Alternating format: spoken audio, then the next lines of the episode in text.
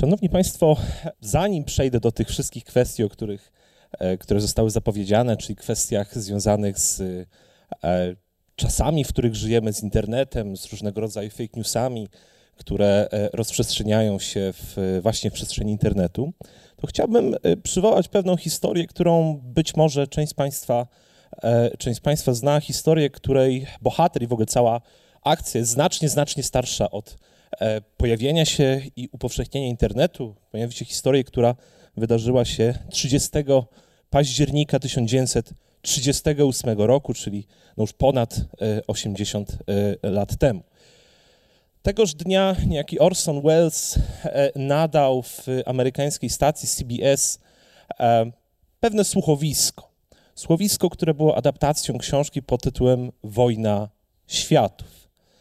W ramach tej audycji, która była przemyślana jako w pewnym sensie no, udawany e, reportaż, ale reportaż dotyczący bardzo specyficznego no, wydarzenia, można by tak powiedzieć, które e, no, nie byłoby bez wpływu jednak na e, sytuację w Stanach Zjednoczonych, mianowicie inwazję Marsjan.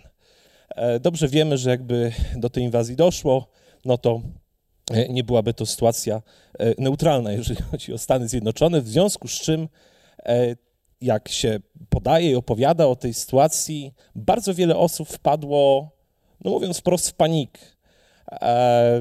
Ta audycja przez spore grono słuchaczy została odebrana jako audycja prawdziwa, jako audycja, która miała przedstawiać faktycznie najazd Marsjan w stanie New Jersey.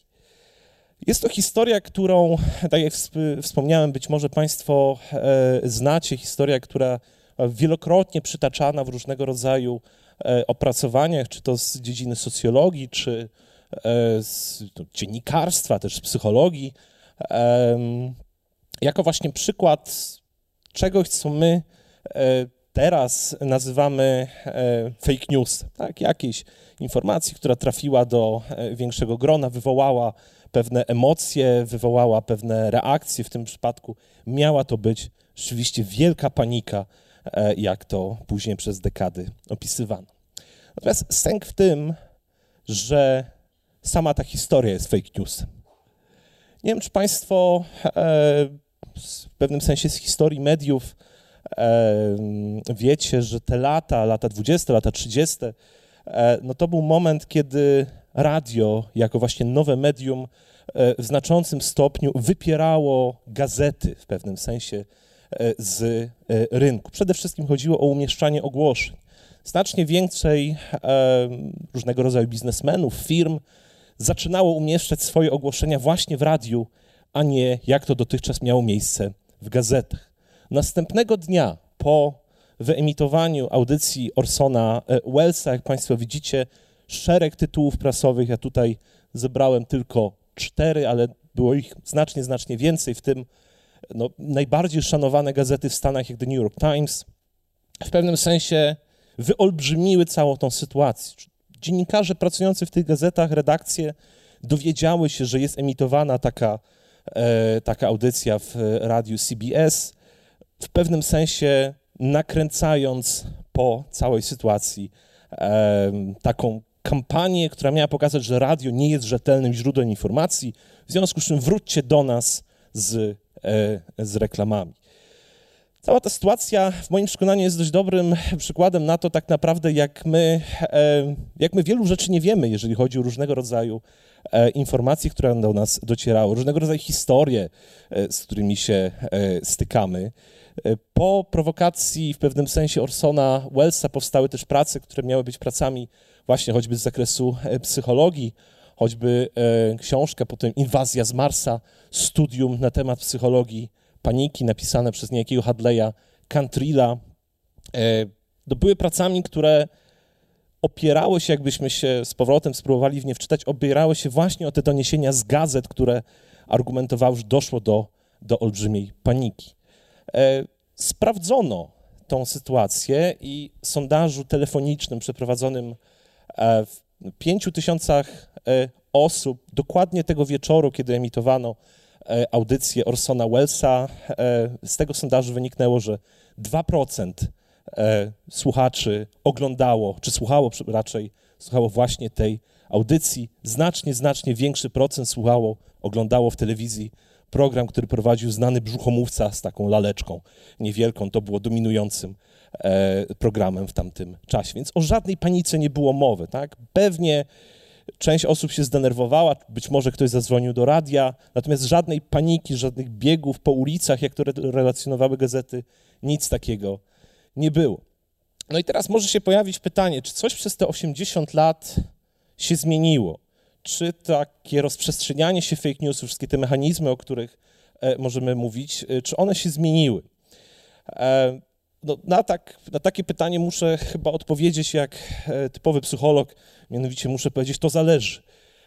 Ponieważ z jednej strony się i zmieniły, no, w oczywisty sposób rozwinęła się technologia, natomiast z drugiej perspektywy, i o tym też będę chciał Państwu chwilkę poopowiadać, pewne takie poznawcze, umysłowe mechanizmy, no nie uległy zmianie. Tak? To, że my teraz wierzymy w różnego rodzaju fake newsy, opiera się dokładnie o te same mechanizmy, w których e, kiedyś były dostępne. Natomiast przede wszystkim to, co jest myślę intuicyjnie jasne, ale warto to jednak podkreślić, e, internet jako źródło rozprzestrzeniania się różnego rodzaju danych jest środowiskiem, w którym możemy natknąć się na bardzo różne rzeczy, na bardzo różne treści nie wierz e, we wszystko, co przeczytasz w internecie, tylko i wyłącznie dlatego, że e, jest na obrazku jest cytat obok jakiejś postaci, jak rzekomo miał powiedzieć Abraham Lincoln swojego czasu. Oczywiście e, fake newsy mają bardzo różną genezę, zresztą może Państwo wiecie, że inne określenie, które bywa czasem używane w odniesieniu do zjawiska fake newsów, czyli sformułowanie tak zwanej postprawdy e, zostało uznane za słowo roku 2016. E, to nie jest bez znaczenia, czemu to akurat był 2016, ale do tego sobie jeszcze za chwilkę e, wrócimy. Przede wszystkim to, co wydaje się warte być podkreślenia, to jest to, że sama ta specyfika czasów, w których żyjemy, jest takim, można powiedzieć, podejściem, czy zawiera w sobie podejście, którego po prostu wcześniej e, nie było. E, wybitny hiszpański socjolog Manuel Castells w jednej ze swoich prac stwierdził, że ta tak zwana cyfrowa rewolucja będzie w swoich konsekwencjach znacznie, znacznie bardziej doniosła nawet niż rewolucja przemysłowa z XIX wieku.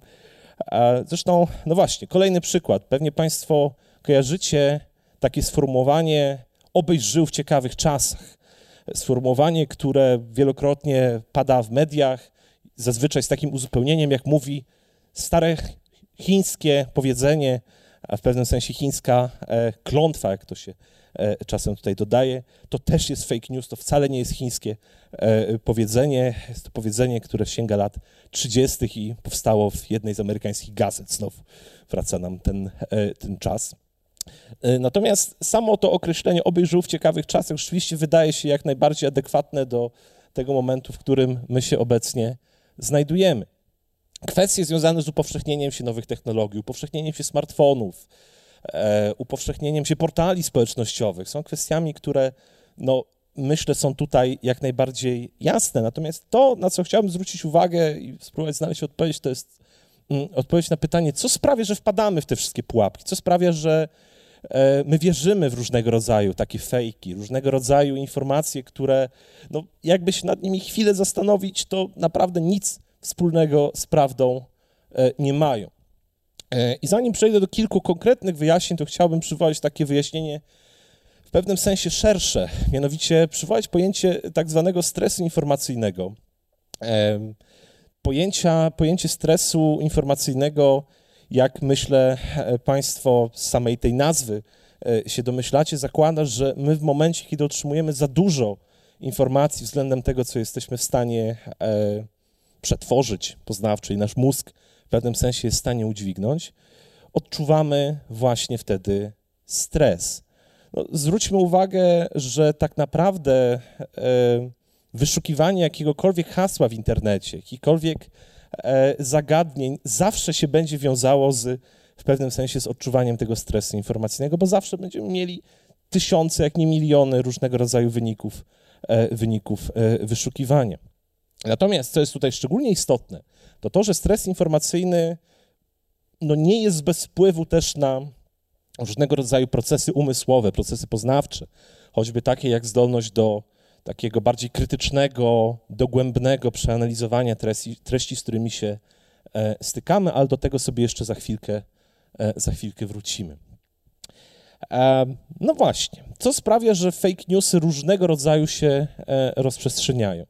Przede wszystkim zwróćmy uwagę, że jeżeli mówimy o tego typu informacjach, to my wielokrotnie docieramy do nich, czy dostajemy do nich, dostajemy do nich dostęp e, wtedy, kiedy w pewnym sensie chcemy, żeby one były spójne z tym, co my i tak już wiemy, na przykład z naszymi poglądami e, politycznymi, różnego rodzaju przekonaniami.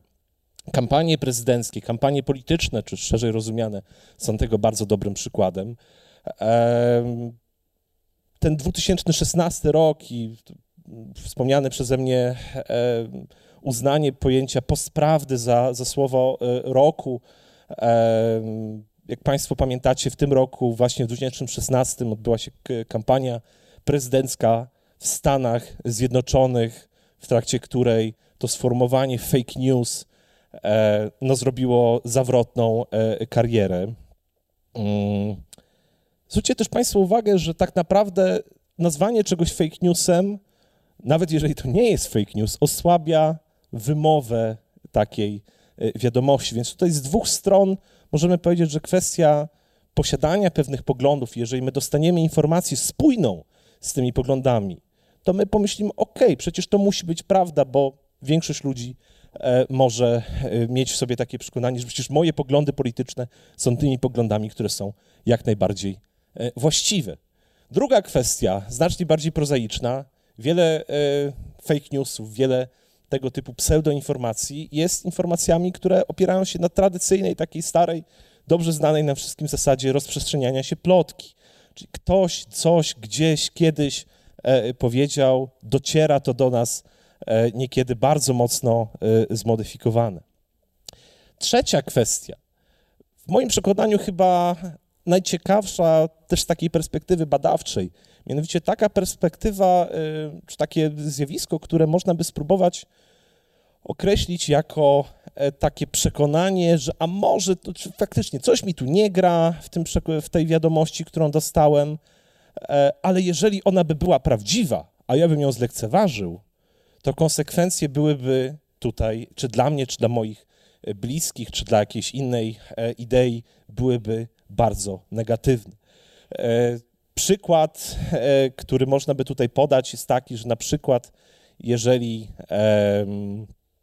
mieszkam gdzieś w jakiejś niewielkiej miejscowości, w jakiejś gminie, ktoś powiedział, że gdzieś po tej gminie wędruje, jeździ jakiś dziwny samochód, e, który zatrzymuje się przy dzieciach spacerujących po, po okolicy, wciągają te dzieci do środka, no i ten samochód odjeżdża w nieznanym kierunku będziemy w to powątpiewali, ale niech mojemu dziecku coś się stanie, to wtedy bym sobie tego przecież nigdy nie wybaczył, w związku z czym będę w to wierzył.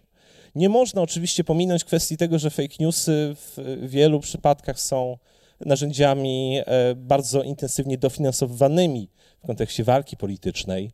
E, no są firmy po prostu, które wypuszczają tego typu, e, tego typu fake newsy w celu, który ma, e, ma zaszkodzić oczywiście najczęściej bohaterom tego typu informacji. Natomiast e, przechodząc tak do pewnego podsumowania tego wątku, chciałem zwrócić uwagę na jeszcze jeden element.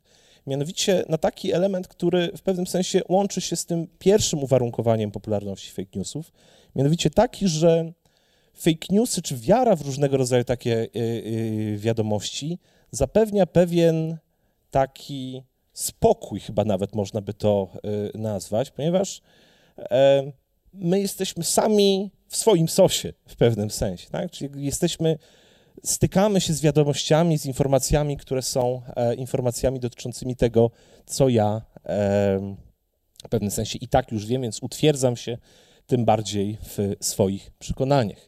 I tutaj docieramy do bardzo ciekawego zjawiska tak zwanej bańki informacyjnej, filter bubble e, z, z angielskiego, która, która jest pojęciem wyjaśniającym w pewnym sensie różnego rodzaju problemy, z którymi my mamy do czynienia w tych tak zwanych czasach cyfrowej rewolucji.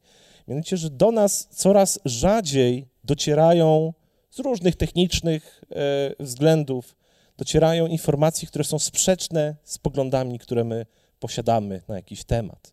Jest to zjawisko szczególnie widoczne na portalach społecznościowych, w których e, jeżeli mam powiedzmy poglądy prawicowe, to pewien algorytm odpowiadający za to, jakie treści ja na przykład na Facebooku widzę, algorytm będzie mi dostarczał artykułów, które są spójne z moimi prawicowymi poglądami. Analogicznie, jeżeli mam poglądy lewicowe, ten algorytm będzie w pewnym sensie, w cudzysłowie, lepiej wiedział, co ja powinienem e, przeczytać. I zwróćcie Państwo uwagę, że takie schematy e, sprawiają, że no, tworzą się w pewnym sensie takie cyfrowe plemiona. Zresztą myślę, że wszyscy dobrze to, e, dobrze to niestety e, widzimy i obserwujemy w, w internecie. Nie znamy tych algorytmów, nie wiemy, jak one są konstruowane, natomiast widzimy w pewnym sensie ich efekty i te efekty każą się zdecydowanie nad tym zastanowić. Ostatni przykład pułapek internetowych, który chciałem Państwu, e, o którym chciałem jeszcze szybko opowiedzieć, są pułapki trochę innego rodzaju. Nie będę tutaj już mówił o fake newsach ani o tego typu e, zjawiskach, natomiast e, są to pułapki, które chyba wpadamy jeszcze częściej, jeżeli mówimy na przykład o przeglądaniu różnego rodzaju portali społecznościowych. To, co Państwo widzicie, to jest jakaś Zilla E, Zilla van den Bord, jej podróż, podróż życia, e, zdjęcie z podróży, e, którą z tego co pamiętam odbyła do Bangkoku. Zilla van den Born przez dwa tygodnie publikowała na swoim profilu facebookowym zdjęcia z tej fantastycznej podróży, zbierając oczywiście pod tymi zdjęciami tak zwane żniwo lajków, całą masę komentarzy, udostępnień, wszyscy jej zazdrościli, E, w jakich ona była, nie była pięknych miejscach. Jak Państwo widzicie, odwiedzała starożytne e, świątynie, odwiedzała różnego rodzaju nowsze świątynie, e, natomiast bardzo obficie dokumentowała praktycznie każdy dzień jej podróż. Po tych dwóch tygodniach Zilla van der Born na tymże samym swoim profilu napisała, że praktycznie ona w ogóle z domu nie wyszła. Przez ten czas chciała sprawdzić, czy E, jej znajomi uwierzą w to, co ona będzie e, publikowała. Oczywiście uwierzyli. Nie mieli żadnych powodów, żeby, e, żeby w to wątpić. Ten przykład Zilli van den Born w moim przekonaniu jest takim przykładem, który pokazuje pułapkę, w którą myślę mniej lub bardziej wpadł chyba każdy, kto założył sobie i korzystał intensywniej, mniej lub bardziej z konta na portalach społecznościowych. Mianowicie z takiej wiary, że życie innych jest nieprzerwanym pasem sukcesów. Myślę, że każdy z nas ma takich znajomych, którzy publikują ciągle zdjęcia z na przykład występów na jakichś bardzo prestiżowych, branżowych konferencjach albo z remontu i kupna nowego domu, nowego samochodu. No, publikujemy takie rzeczy, którymi e, chcemy się pochwalić, natomiast u niektórych jest to doprowadzone do pewnej skrajności. E, I my w to wierzymy. Wierzymy, że im się udaje, że oni osiągając sukces za sukcesem w życiu prywatnym, w życiu zawodowym. Natomiast my, zmęczeni, wracamy do domu po pracy, skrolujemy e, tego przysłowiowego face'a, e, przeglądamy to wszystkie pasmo szczęścia e, i myślimy sobie, że z nami coś jest nie tak. tak że jakby, no przecież, przecież oni są ludźmi olbrzymiego sukcesu, gdzie ja zrobiłem błąd, że, że nie żyję w ten sposób. Jest to oczywiście iluzja. E, cały szereg badań, już teraz y, no z uwagi na, na czas nie będę o nich mocniej i obficiej mówił, natomiast cały szereg badań, które pokazuje, jak negatywny efekt tego typu porównania e, wywierają na przykład na młode dziewczyny, e, które choćby na Instagramie publikują swoje zdjęcia gdzieś tam z dzióbkiem albo bez dzióbka i przeglądają inny materiał, który się tam umieszcza. Na przykład zdjęcia modelek, zdjęcia wystylizowane, wyreżyserowane. Też gdzieś tam z tyłu głowy dochodzi do pewnego porównania e, no, swoich zdjęć w pewnym sensie ze zdjęciami, które są często efektem wysokobudżetowych e, sesji fotograficznych. Więc podsumowując i w sumie zostawiając nas wszystkich z pewnym pytaniem, wydaje się, że powinniśmy pomyśleć nad tym, czy my w ogóle jesteśmy w stanie przewidzieć ten kierunek, w którym my e, zmierzamy. To zdjęcie, które Państwo widzicie, jest zdjęciem z pewnego eventu, który zorganizował Facebook 2-3 e, lata temu dotyczącym wirtualnej e, rzeczywistości. Spotkaliśmy się tutaj dzisiaj, rozmawiamy sobie o różnego rodzaju pułapkach internetu, fake newsach, pułapkach na portalach społecznościowych, natomiast no, na horyzoncie, a już nawet nie na horyzoncie, bo to już idzie w naszą stronę, jest kolejna rewolucja cyfrowa, tak? Rewolucja, która będzie mówiła, że przyniesie nam ten tak zwany internet 3.0, pozwalający na jeszcze innego rodzaju e, doświadczenia. E, I w pewnym sensie, no, powiedziałem, że to już jest na horyzoncie, w niektórych krajach, w niektórych krajach kulturowych to już przyszło. 9 e, listopada e, w pewnej chińskiej agencji e, prasowej zadebiutował nowy pracownik. Pracownik, który wyróżniał się spośród innych pracowników przede wszystkim jedną cechą, mianowicie taką, że nie żyje. Ten, ta, ten, ta postać, ten mężczyzna jest cyfrowo wykreowanym hologramem można powiedzieć, pracownikiem idealnym, który 24 godziny na dobę może podawać różnego rodzaju e, informacji, różnego rodzaju newsy bez żadnych kłopotów, nie męczy, nie trzeba mu płacić. E, pracownik, pracownik idealny. E, czy dużym problemem byłoby to, żeby on podawał fake newsy? Oczywiście nie.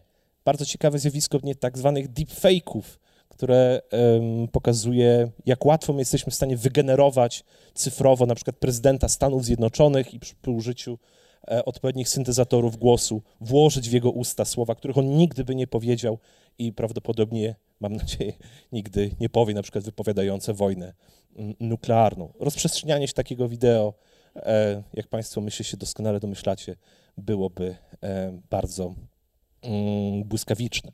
Także krótko mówiąc i podsumowując już ostatnie, ostatnie zdaniem, e, to, o czym Państwu opowiadałem, e, Rzeczywiście żyjemy w ciekawych czasach, rzeczywiście miewamy bardzo dużo problemów z tymi zjawiskami, o których mówimy.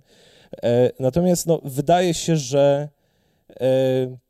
no, jeszcze nie jest za późno, żeby się nad tym zastanowić, czy faktycznie cały taki układ społeczno-informacyjny, w którym my funkcjonujemy, jest e, rzeczywiście takim układem, jaki powinien być. Bardzo dziękuję za uwagę.